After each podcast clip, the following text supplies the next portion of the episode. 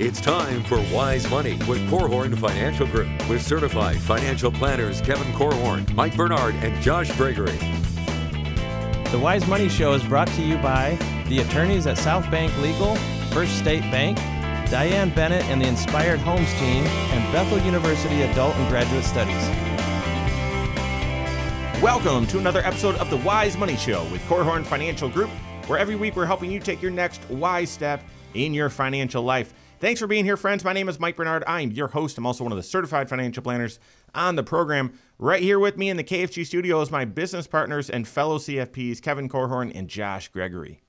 So, Mike, health insurance remains one of the most important factors in your ability and the timing of your retirement.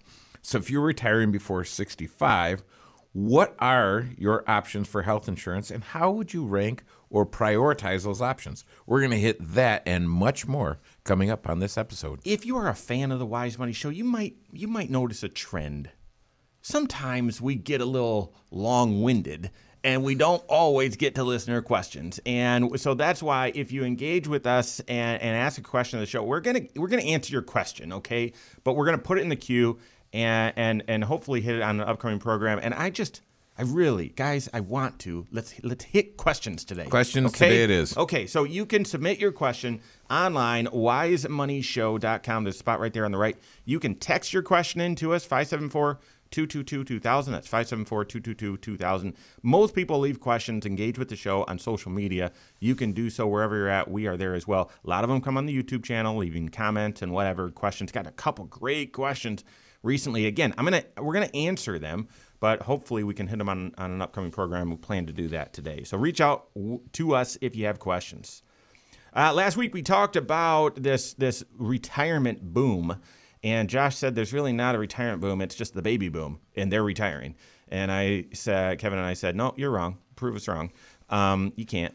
And so more and more people are retiring early and that's leading to an enormous problem, right? Retirement planning, you've got to look at all six areas of your financial life to say, can I do this? And what are the trade offs? Am I ready? But you've got to solve a few problems. And you would argue the biggest problem you've got to solve is what are my health insurance choices if I'm not yet 65? Okay.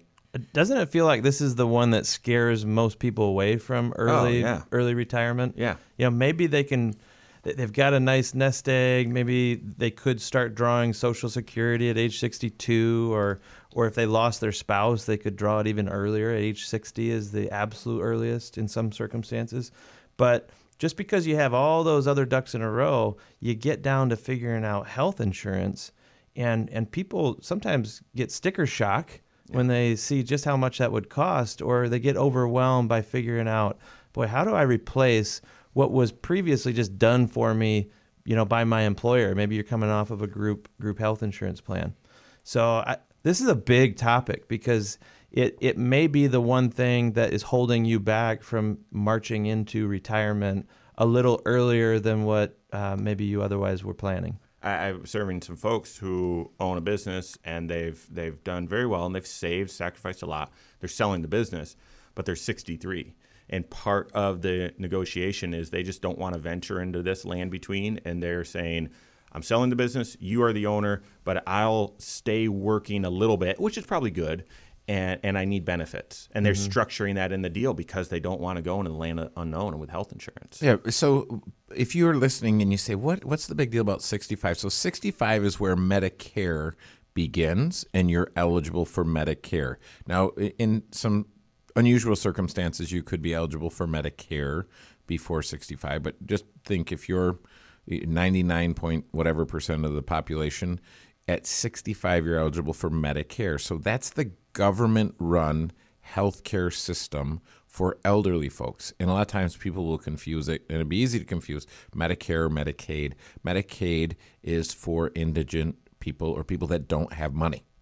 Um, and so the, the government has said, look, Medicaid is part of the, the social safety net. And in reality, Medicare is part of the social safety net as well. It's a government program to make sure that there's um, fraud and waste and I- I- I- stop it, stop it. No, No, no, no. But it, it's to make sure that people don't go without health care. Yep. And so if you say, well, what then at 65? What are what are my what are even my options before 65? Yeah, and that's what we're hitting right now. And and there's there's three primarily, and and I, helping with this, we're not only going to talk through these, but we're going to prioritize them. And and because you've got to look at Kevin saying there's four, I'm saying there's five. Kevin, fine, there's six.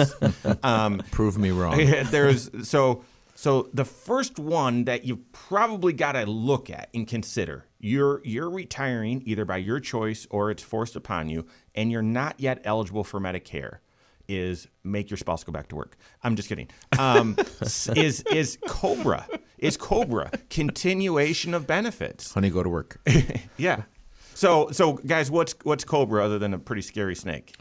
It's the Consolidated Omnibus Budget Reconciliation Act of 1985. Yeah, so an, a good another government acronym here, but basically that was a law that said if you leave your employer, i- it allows you to have continuation of the same health insurance plan that you had under that employer.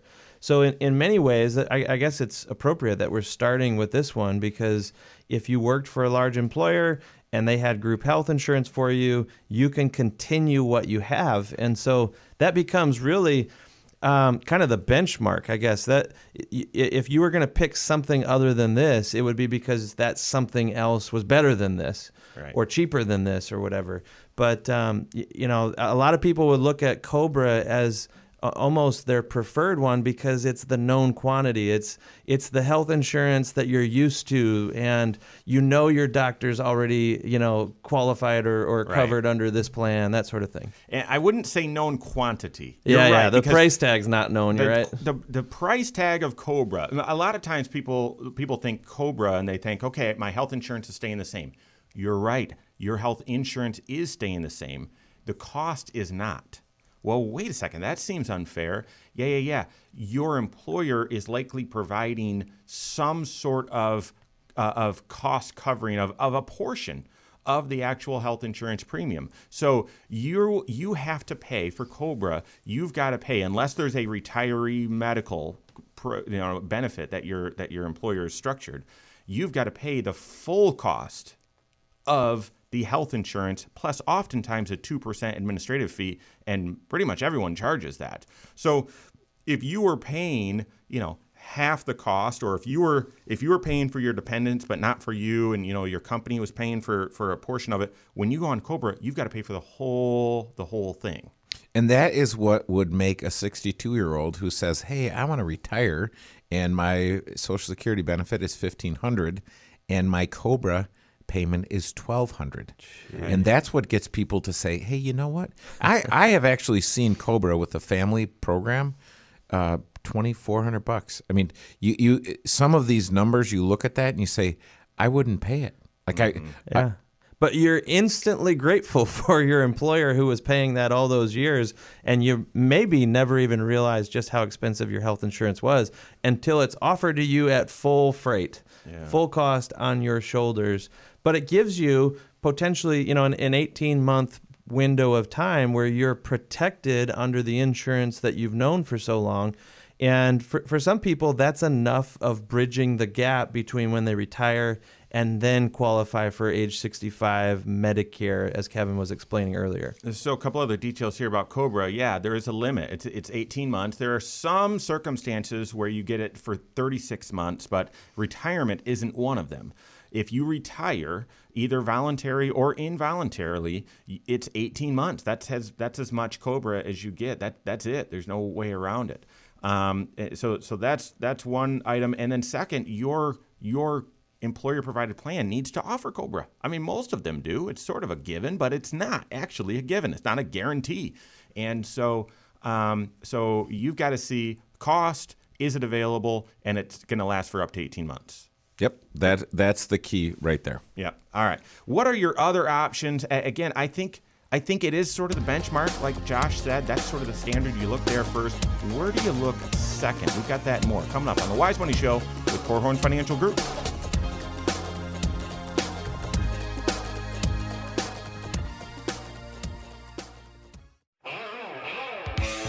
This is Wise Money with Korhorn Financial Group. What are your options for health insurance when you're when you're retiring before you're eligible for Medicare? Okay, at 65, if you're retiring early, what are your options, and then how do you prioritize those options? We're talking about that right now. This is the Wise Money Show and with Korhorn Financial Group. Thanks for being here. My name's Mike Bernard. Here with me in the KFG studios, Kevin Korhorn and Josh Gregory. Stay up to date on all Wise Money content. Find us online, wisemoneyshow.com, and then wherever you're at on social media, we are there as well. Search the Wise Money Show. Follow us there. Submit questions there. Uh, you know, engage with the show in that way. All right, so we if you're retiring before age 65 and you're not yet eligible for Medicare, typically you're going to look at Cobra first, okay? Because you you know what the coverage is. You've got to figure out the cost. You've got to make sure it's offered. You've got to see if 18 months, which is the limit, is enough time. Um, but but typically you're going to look at Cobra first. Now, Kevin, you mentioned, you know, for for many cases it's 18 months, but there are some circumstances where it might be 36 months, and you're eating your bagel right now trying to have breakfast. But I also want to put you on the spot. And what's the other perspective there? Well, you would want to know. First of all, when you look at that's funny, Mike. So when you look at 18 months, as the as the magic number that that can drive the decision do i work until i'm 63 and a half? But again that's just cobra. That's one of the four as we had mentioned there are four different options that that we would want to consider. So because you say well what if there's a meaningful gap in the age? What if i'm what if i'm considerably older than my spouse? I get to 63 and a half. I can go on cobra until 65, but my considerably younger spouse won't be 65 when I am. Right, exactly. Mm-hmm. exactly. So Cobra creates uh, some interesting story problems to be solved.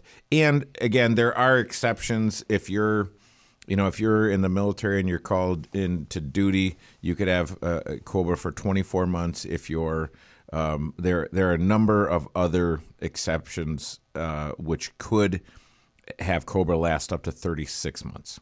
You know, it's interesting that you bring up the scenario where you have uh, spouses of different ages and one gets within striking distance of retirement. They can go on Cobra and, and bridge the gap. That's fine. But, but sometimes when you have a younger spouse like that, um, yes, we can hear your bagel, Kevin. it's not distracting at all either. Um, it, when you have a younger spouse like that, it is often the reason why uh, sometimes spouses don't retire at the same time. Yeah. You know, maybe that younger spouse needs to work a little bit longer until they get close enough to, to go on on Medicare, or or come up with a different option like we're talking here. But uh, you know, a lot of people would love to have both spouses, even at different ages, retire at the same time. But health insurance has to be figured out. That's why we're doing an entire show about this. Right. So when so when you look at this, and this may be the the best time to talk about the four main options that you would consider.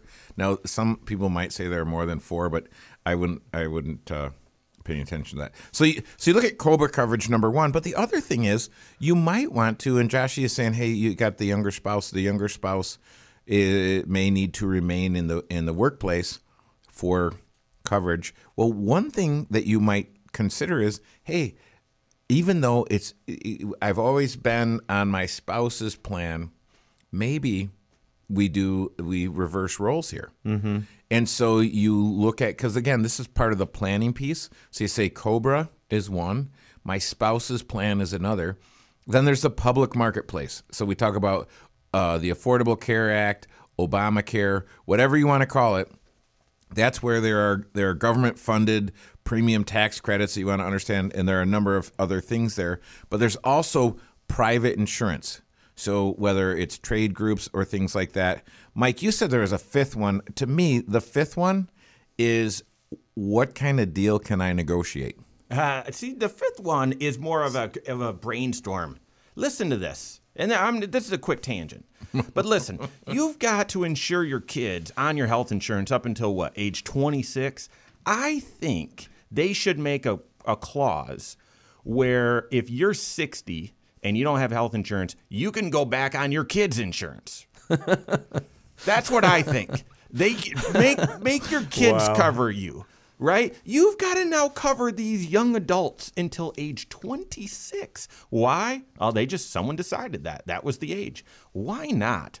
If you're age 60, you can do Cobra, you can do Medicare, uh, or, or excuse me, healthcare.gov, or you can be added to your kids' insurance as a dependent. Some aspiring politician is listening to you right now, and you just so. set them on a campaign trail. I love that idea. Their whole platform is going to be based on this. That's obviously a joke, but I love that idea. Mike for president. So let's go into let's let's go into that second option. I mean, this one there was there was some and oh gosh, po- politics. I'm not we're not we're going to sidestep the politics here. I'm not going to get into whether we should have Affordable Care Act, whether it's meeting its obligation, it's certainly not. Whether it's actually doing what it was supposed to do, whether it's constitutional, but we've got Affordable Care Act. We've got the marketplace. We've got healthcare.gov. We've got Obamacare. By the way, those are all the exact same thing. And that's typically option number 2 And and the nice thing is, I mean, you have these um, these plans that you can access through a private insurance company, but you go shopping for it in the marketplace in this government-run uh, website, essentially. And the the reason that you need to be aware of this one, or or just understand how it's structured, is it requires more careful planning, in my opinion. The the income level that your family has and the size of your family, how many people are in your household, it determines whether or not you're eligible for certain subsidies that are baked into this. There are things called a premium tax credit, which is basically you getting some money back on your tax return or potentially uh, you know, up front, knocked off of the, the monthly bill, the premium, and um, it's all based on kind of means testing, essentially. 400% of the poverty level for your size family. I mean, yeah, right. Well, so what it is. so for sure, for sure, for sure, if you're considering the public marketplace, you have to be doing tax planning. Yes. because this is where I I have seen the in, the insurance agent makes a recommendation, the tax preparer because you want to say tax planner, but most folks don't get planning; they just get prepared.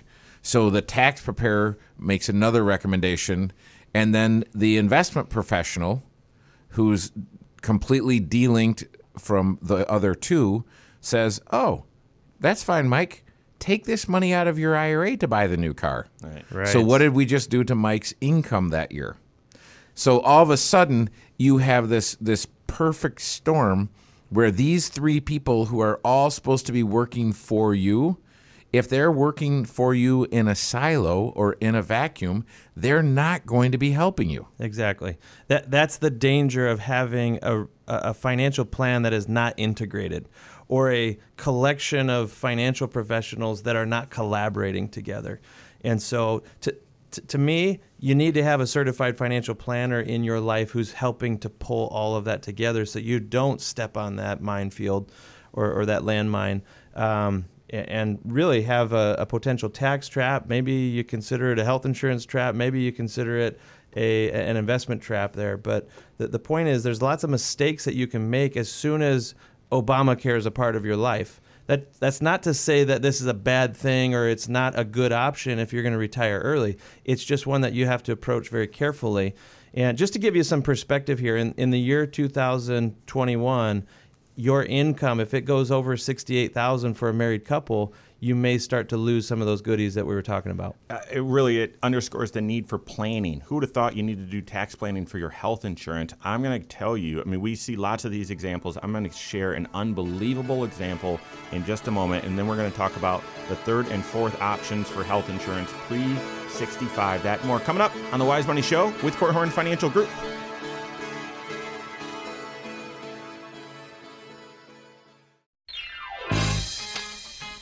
This is Wise Money with Korhorn Financial Group.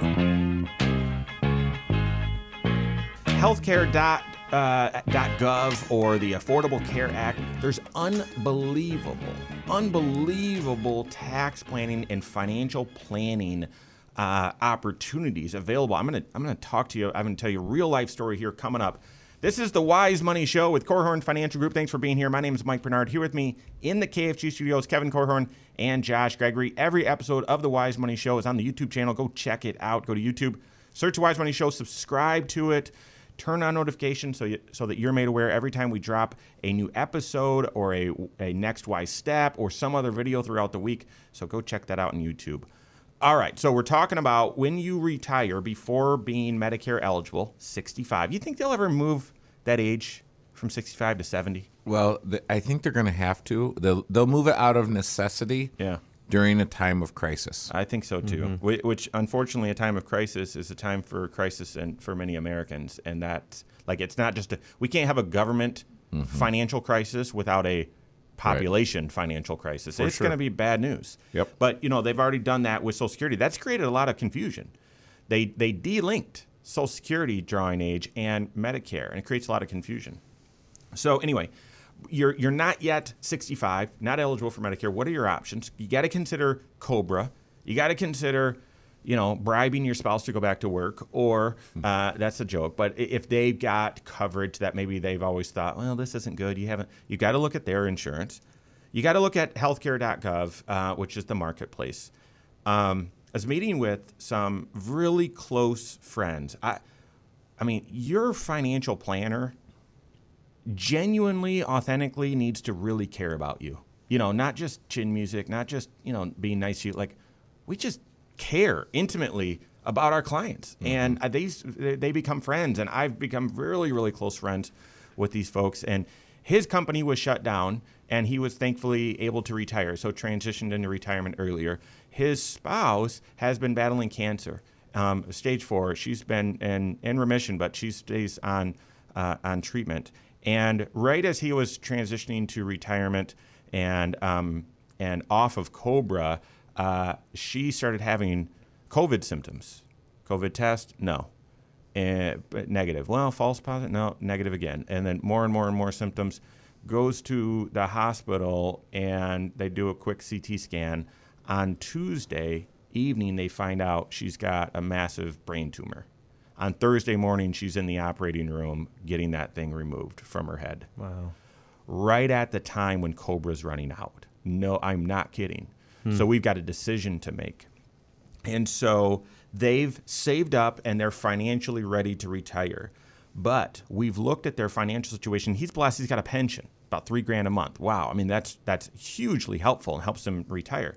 But they've saved up a lot in cash and then he's got a little inheritance. And so for these first couple of years of retirement, we structured it so he's going to have his pension but then they're going to spend cash to supplement their pension. We've done all the capital gain stuff. We're not going to sell anything. We're not going to take anything out of IRAs. Their income's going to be around $36,000. They're going to be able to get family medical insurance through the marketplace for a couple hundred dollars a month because of these premium tax credits. It's not based on their net worth, which might in the future be a qualification. Right now, it's just based on income. Their net worth is significant. Their income will be small because we've got control over the sources of it. And if you look and say, well, that's not really fair. Ah, let's talk about fair. I mean, she she's got a brain tumor. She's got cancer. She like this is an awful situation. It's just how the rules work, and we're being planful with it. That's the that's the approach that you need to have as well after looking at Cobra, your spouse's potential coverage, and Affordable Care Act, what's the last option?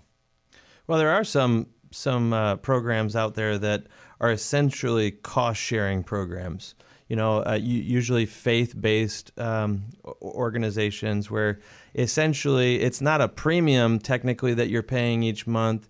It's you contributing to the coverage of other people's expenses, and you know somewhere along the line it may be your turn to turning some some claims, so to speak, some medical bills that others would help you with.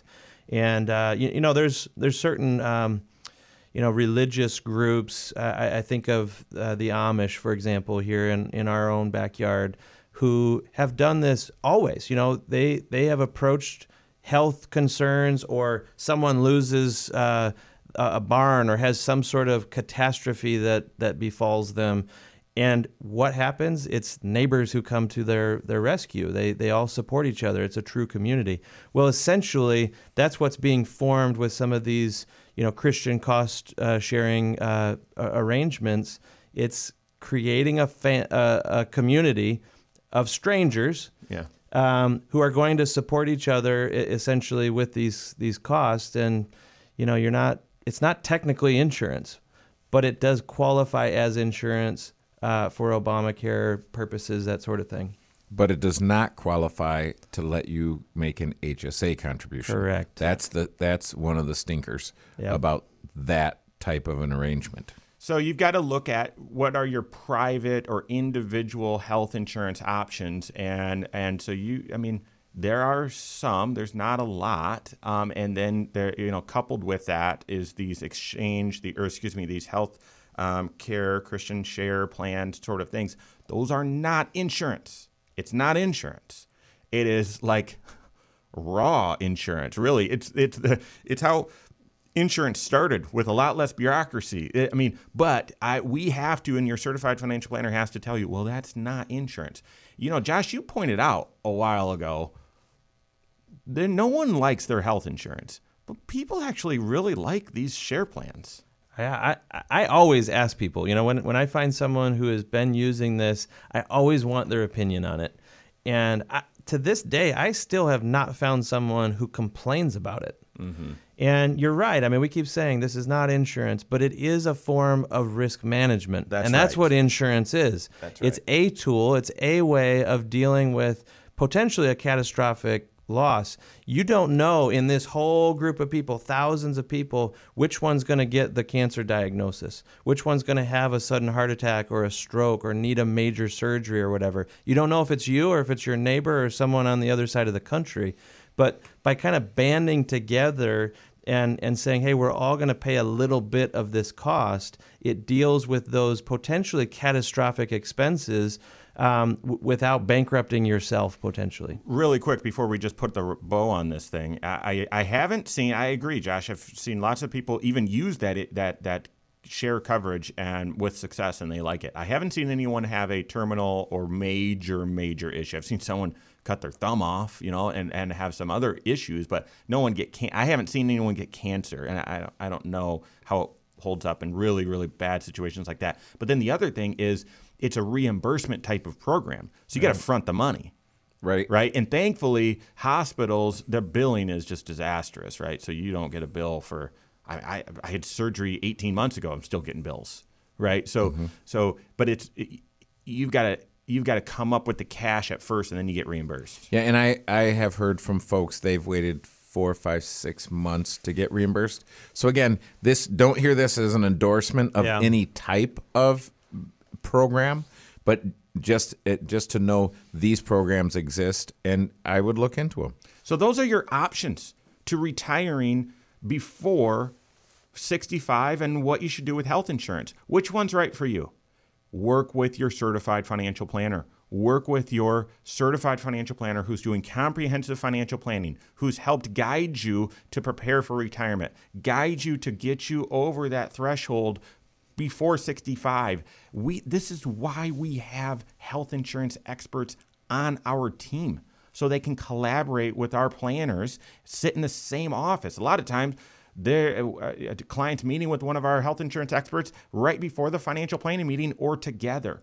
That's the type of service and experience that you need to get the best advice. All right, we've got uh, questions from fans of the show. We've got that and more coming up on the Wise Money Show with Korhorn Financial Group.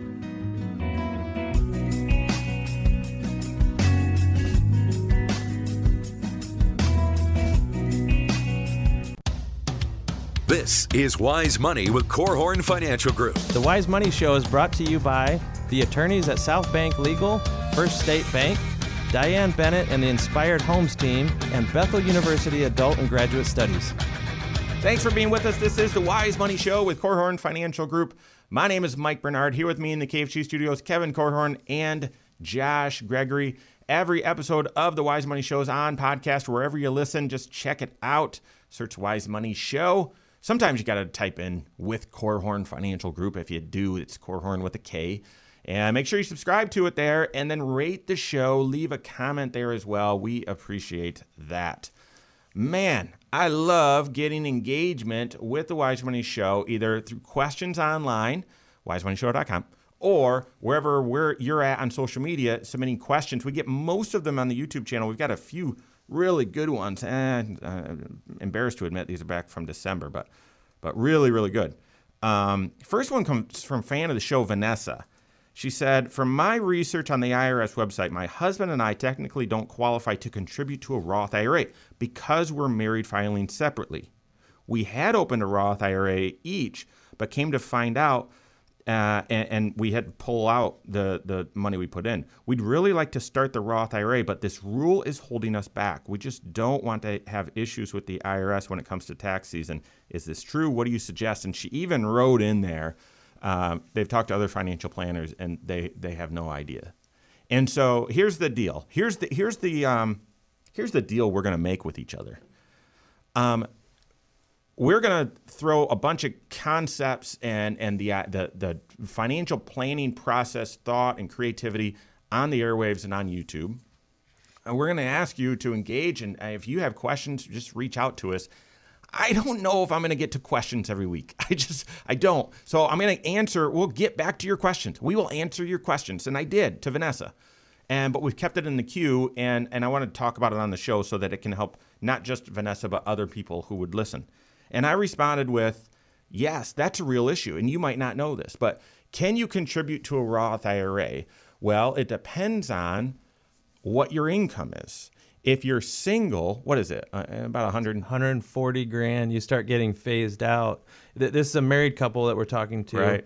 And so for two, the year 2021, when your income goes north of 198, and uh, then, then you start being limited on how much you can contribute outright to a, a Roth IRA. Once you get over 208,000, you're done. So Vanessa's kind of telling us, hey, our income is north of 208. They've been uh, ruled out. Potent- well, maybe maybe she's not saying that. It's because of the married filing separate that is the issue. Right? Your AGI then is 10 grand, right? If, yeah. you, if your AGI is over 10 grand, you can't you can't. I, I, think that's the number. I don't have it right in front yeah. of me. If and, it's if it's if it's less than 10 grand, you can do a reduced amount, and north of 10 grand, it's zero. Nothing, right? And and so you might look and say, well, that's not fair. I didn't make the rules. I don't I don't really understand it either. But also, you had to, a, a married filing separate, and you lived with your spouse during any time during the year.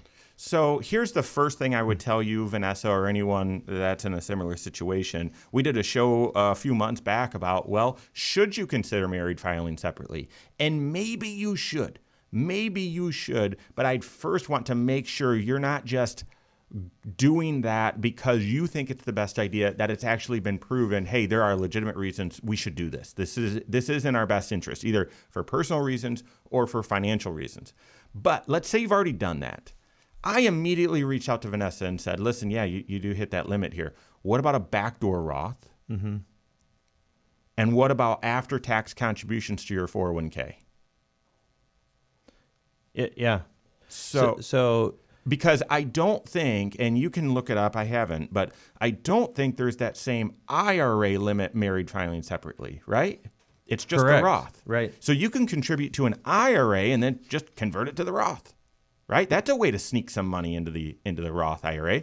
And we, yeah, but be be careful if you have if you have other IRA balances. That's so, right. I mean, for every gimme, there's a gotcha here. Exactly. Yeah. So, but but then there's some creativity. Okay, so here's the thing: your financial planner should provide clarity and confidence on where you stand in your financial life. What your goals are? Are you, are you on track? But they got to provide creativity too. They've got to know something you don't potentially from their perspective or whatever. They've got to challenge you in a certain way or whatever, help you help you get there. And creatively, you don't want to have an IRA, pre-tax dollars in an IRA when you're doing backdoor Roth. Well, you could you could move your pre-tax IRA money into your 401k. Now you don't have any, and then contribute to a, a backdoor Roth. That's one option. It, that's predicated on you having a 401k. I get, yeah, I, I get that. But then the other sneaky way to get money into a Roth is if your 401k plan allows for after tax 401k contributions, you can contribute after tax and you say, well, why would I do that? Because then, if your plan allows, you can then roll that after tax money directly into your IRA. And usually you can do that while you're still even working. It's not something you just need to build up for in the future Most plans allow you to do it if they if they let you do after tax, they let you roll it over once a year, sometimes twice a year to your Roth IRA. How old is Vanessa? Do we know that? Don't know. So it, From the picture, she looks relatively young, but I don't trust any of those pictures. Right. from my picture, I, look relatively muscular. My, my picture is actually my son Kuiper with a mohawk, which he never has, but that's my picture. So So, so, and that is, and to me, my brain goes to why would someone be married filing separately? Why, why, why would? without value judgment, I'm looking at finances, no, no, no, right? no. All right. So they, so, so, and, and I looked it up. I mean, you could have significant itemized deductions limited by adjusted gross income would be one. You could participate in income-driven repayment plans for student loans. That might be another reason. Um, you might want to separate your tax liability from your spouse's. You might live in a community property state. There are, and there, and, and we could go on and on. So there are a number of planning reasons that you might file married filing separately. But uh, one of the things that I love about the the tax software that we have is there is a, a page that you can look at that says the taxpayer's income was this, the tax liability on that was this, and this is what they paid in toward that.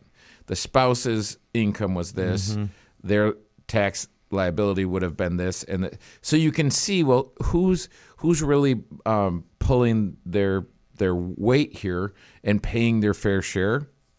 Now, if it's a if it's a pooled bucket, who cares, right? If if someone's overpaying and someone's underpaying it, and it all works out. But there there are sometimes situations where you say, "How do we do this?" But I've I've I don't ever remember seeing where calculating it to file married filing separate puts someone in a better position when they're done with the tax bill if they file, filed separate versus filed joint. Yeah, it's usually some other planning reason or whatever. But but most of the folks that I see filing uh, married filing separate, it's because it's a second marriage situation, and they just declared at the front end of this relationship, we're just going to keep everything separate.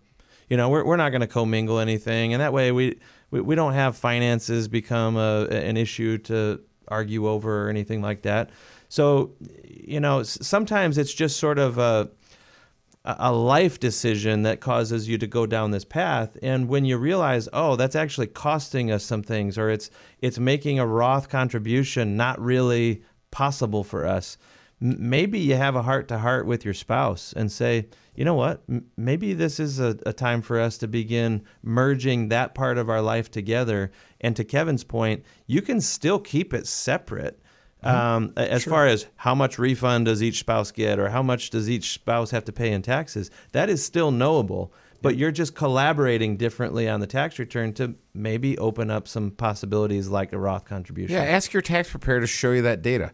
And the other thing is, you know, Josh, like you said, if if I made that decision on the front end of a second marriage, I I would allow for things to adjust because as, as I work with folks that have that are on a second marriage, um, if if they felt uh, kind of burnt or betrayed or fill in the blank from the first marriage, it's really tough to combine things in the second marriage. Or sometimes they've they've they've worked an entire lifetime and they lost their spouse, and now okay, it does all of this, which was going to go to our kids, now go to my new spouse mm-hmm. or my new spouse's next spouse Yeah. or my new spouse's next spouse's kids. And so all of a sudden you say, well, wait a minute. I don't. It might be too too painful or too difficult to consider a, a combining or commingling, but if in my experience, if you want to work toward intimacy in your marriage, you've got to find a way to to remove finances as an obstacle to that. And that's a lot of times where where combining at some level will will assist in that or, or encourage that intimacy that you want to have in your marriage. Yeah. Uh, next question from the same video on YouTube uh, came from Mark, and he said, I have a Roth 401k with my employer. I plan to work for this company past age 72. In the year I retire, age 72 or later, do I need to take RMD on my 401k or can I avoid it by rolling it into the Roth IRA before year end? I, I got back to Mark as well. And and so the first thing, and this is all from a Next Wise Step video that says, yeah, yeah, do, do you need to take RMD from a Roth 401k? Uh, yeah, yeah, actually you do. There's a there's the gotcha. Now, while you're still working, you don't need to, but if you if you leave it there, you've got to. Do you need to take RMD from a Roth IRA? No, no, you don't. So Mark's saying, hey, I'm aware of this rule. Can I just avoid it by when I retire, just quickly sneak it over to my Roth IRA? And I told him I can't I can't see the rule, but I, the the reason why you've got to do RMD from a Roth 401k is it's blending the rules between Roth and 401k. And I think the 401k rule is going to take precedence here on the way out. And that is if you've ever rolled a 401k over to an IRA when you're supposed to, when you're when you're obligated to do an RMD, required minimum distribution, they tell you, okay, we've got to take RMD on the way out the door. So we're going to send you your RMD and then we'll roll the rest of the money over. I've never seen it when you're required to do RMD where they let you roll it all over to the IRA and do your RMD there. They force you to take it out during the rollover process. So, Mark, that's what I shared on YouTube. I'm pretty sure, pretty sure. I mean, we we don't say those words here, but I'm pretty sure you're going to need to take your RMD on your way out the door of your Roth. Yeah. And I, I would think, Mark, one of the things that I would encourage you to do is see what the rules are for your plan. Some plans allow for in service distributions, mm-hmm. some plans allow for you can move all your money out after you hit 59 and a half. So there are all kinds of different rules. Look at your plan document, talk to your administrator, but find out what your options are because you might have some pretty sweet options. That's great. Thanks for the question, Vanessa and Mark. Thanks for your listenership of the Wise Money Show. That's all the time we have for today. On behalf of Josh Gregory, Kevin Korhorn, myself, all of us at Korhorn Financial Group, we'll see you next Saturday right here for the Wise Money Show with Korhorn Financial Group. Securities offered through Silver Oak Securities, member FINRA slash SIPC. Advisory services offered through KFG Wealth Management LLC. Doing business as Korhorn Financial Group. KFG Wealth Management LLC and Silver Oak Securities Incorporated companies are unaffiliated.